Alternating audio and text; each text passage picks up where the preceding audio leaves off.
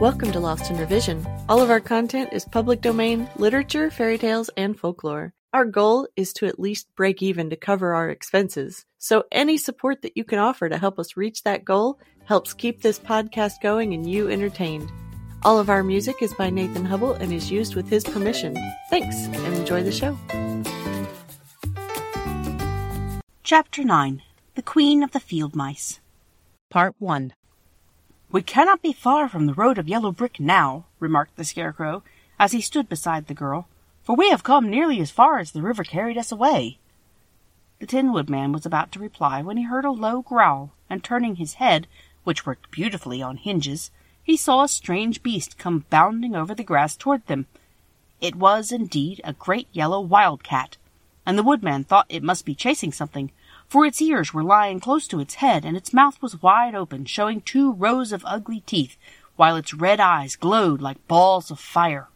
As it came nearer, the Tin Woodman saw that running before the beast was a little gray field mouse, and although he had no heart, he knew it was wrong for the wildcat to try to kill such a pretty, harmless creature. So the woodman raised his axe, and as the wildcat ran by, he gave it a quick blow that cut the beast's head clean off from its body, and it rolled over at his feet in two pieces. The field mouse, now that it was freed from its enemy, stopped short, and coming slowly up to the woodman, it said in a squeaky little voice, Oh, thank you! Thank you ever so much for saving my life! Don't speak of it, I beg you, replied the woodman. I have no heart, you know, so I am careful to help all those who may need a friend, even if it happens to be only a mouse. Only a mouse? cried the little animal indignantly.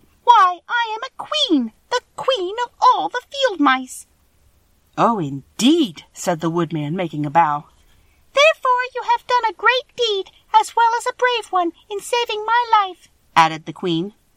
At that moment several mice were seen running up as fast as their little legs could carry them, and when they saw their queen they exclaimed, Oh, your majesty, we thought you would be killed.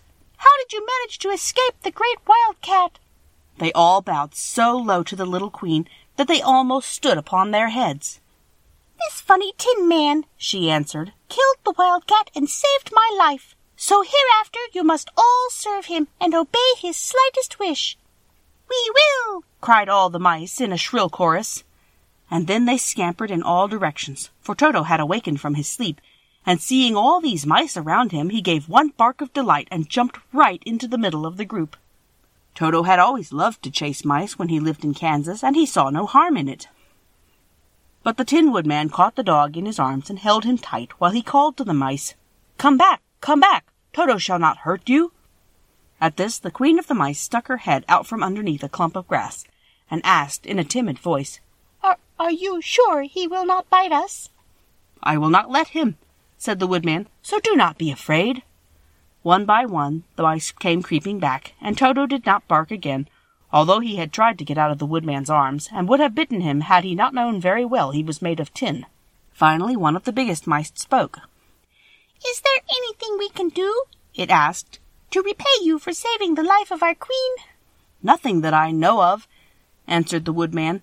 But the scarecrow, who had been trying to think, but could not because his head was stuffed with straw, said quickly, Oh, yes, you can save our friend, the cowardly lion, who is asleep in the poppy bed. A lion? cried the little queen. Why, he would eat us all up. Oh, no, declared the scarecrow. This lion is a coward. Really? asked the mouse. He says so himself, answered the Scarecrow, and he would never hurt anyone who is our friend. Thanks for joining us today. Check us out on Patreon. You can help us meet our small goal of breaking even and covering our expenses. Your support helps pay for all of the things that podcasting requires and helps keep this show alive and growing. If you can't afford to support us financially, go give us a good review, subscribe or follow, and share with your friends and family. Feel free to fact check us and offer suggestions to make our show better for you. You can also send us an email at lostinrevisionpodcast at gmail.com. There's a lot us all at the end of the road.